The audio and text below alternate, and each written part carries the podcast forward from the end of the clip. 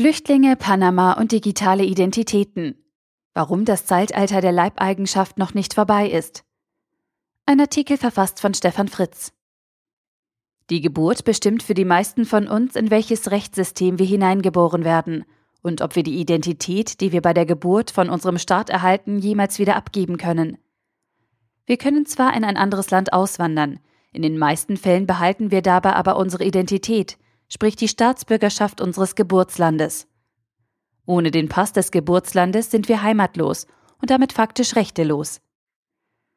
An dieser Identität des Geburtsstaates hängt auch unser Recht, persönliches Eigentum an Dingen zu erwerben.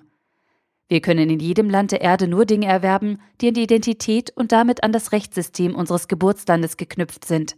Das ist der Deal, den uns die souveränen Staaten anbieten. Liebe Bürger, ihr erhaltet eine Identität und das Recht, Eigentum zu erwerben. Dafür müsst ihr euch voll und ganz den Gesetzen dieses Landes unterwerfen. Auch den Steuergesetzen. Mit den Steuergesetzen betreiben die souveränen Staaten aktive Unverteilung zwischen den Bewohnern. Sie schränken damit das Recht am persönlichen Eigentum massiv ein. Unsere soziale Marktwirtschaft beruht auf einer gerechten Verteilung der Lasten zwischen arm und reich. Dabei tragen die Reichen nicht nur absolut, sondern auch prozentual die höheren Lasten. So ist es gesellschaftlich akzeptiert. Was hat das mit Flüchtlingen, Asylberechtigten und Migranten zu tun?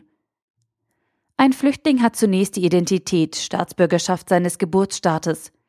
Weil er ja in seinem Heimatland, stark vereinfacht ausgedrückt, Probleme hat, gewährt der aufnehmende Staat dem Flüchtenden nach einer Mindestaufenthaltsdauer die Staatsbürgerschaft des aufnehmenden Landes oder die doppelte Staatsbürgerschaft.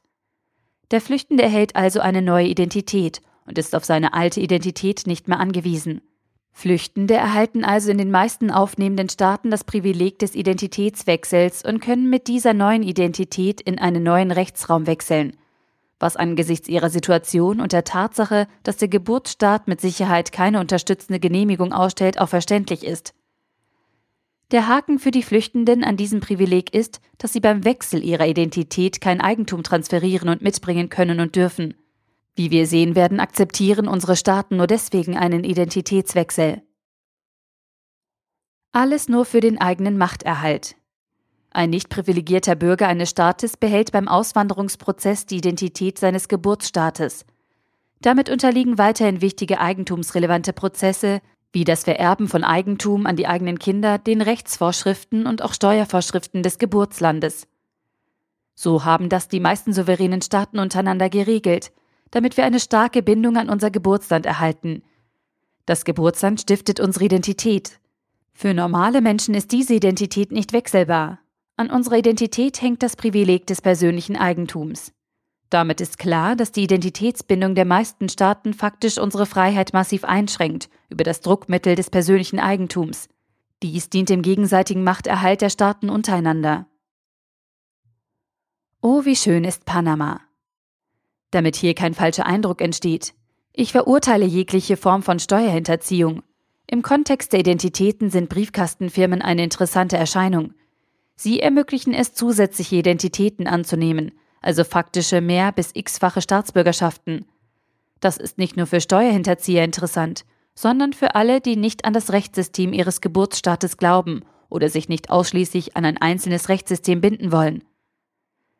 Man muss nicht gleich Millionen besitzen, um diese Vorteile zu nutzen. Auch jemand mit einem Vermögen von 20.000 Euro kann skeptisch sein, ob das mit dem eigenen Rechtssystem, zum Beispiel Europa, noch lange gut geht. Dann wäre es doch praktisch, wenn man 10.000 Euro im Heimatland mit der dortigen Identität anlegen könnte und die anderen 10.000 Euro ohne jegliche Absicht zur Steuerhinterziehung in einem anderen Rechtsraum mit einer anderen Identität. Genau das will aber jeder Staat verhindern. Man darf sein Geld in einem anderen Land, einer anderen Währung anlegen, aber immer mit der Identität des Geburtslandes und damit immer mit allen Risiken dieses Rechtssystems. Damit werden zwei Folgen der Panama-Affäre klar. Erstens, die Staaten werden für ihre Bewohner stärkere Kontrollgesetze erlassen, die ein Verschwinden von Geld aus dem eigenen Rechtsraum verhindern. Zweitens, die starken Staaten wie Deutschland, die für viele Ausländer aufgrund ihres aktuell stabilen Rechtssystems ein potenzieller Zufluchtsort sind, werden an einer aktiven Aufklärung kein Interesse haben, um den Geldfluss ins eigene Land nicht unnötig zu behindern. Digitale Identitäten und digitales Geld. Alles, was wir bisher gehört haben, hätte auch schon vor 50 Jahren geschrieben werden können. Aber durch die digitale Transformation gibt es für die Staaten jetzt tatsächlich eine neue Gefahr.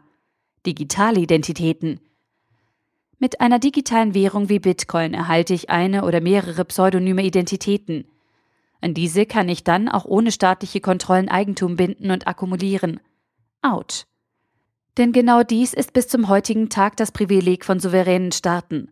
Auch digitale Plattformen, die Dienstleistungen zwischen Anbietern und Nutzern austauschen, schaffen faktisch einen neuen Rechtsraum mit neuen Identitäten und der Möglichkeit zur Akkumulation von Werten, gebunden an diese digitalen Identitäten. Diese neuen Möglichkeiten der digitalen Welt machen den Machtmechanismen unserer Staaten zu schaffen und reduzieren sie beträchtlich. Und genau dies erklärt, warum alle Staaten, voran die USA mit der NSA, aber auch Deutschland, in der Cyberwelt so stark aufrüsten. Es geht um das pure Überleben staatlicher Macht. Und genau aus diesem Grund machen unsere Staaten uns gläsern. Sie wollen alle unsere digitalen Identitäten, die wir im Cyberraum bilden können, an die Identität des Geburtslandes binden.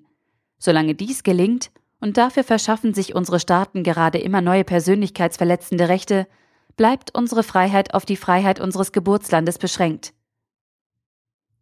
Moderne Leibeigenschaft? Wir haben es in Deutschland sicherlich gut und wenn man den Blick in andere Länder schweifen lässt, lohnt es sich klar, für die deutschen und europäischen Werte und Rechte einzustehen. Aber wenn man über die eigene Situation nachdenkt, ist es eben keine absolute Freiheit, die wir Menschen besitzen, sondern die Freiheit, die uns der Geburtsstaat ermöglicht. Das kann man als einen fairen Deal für den Pakt des persönlichen Eigentums und all unsere im Grundgesetz geregelten Rechte empfinden.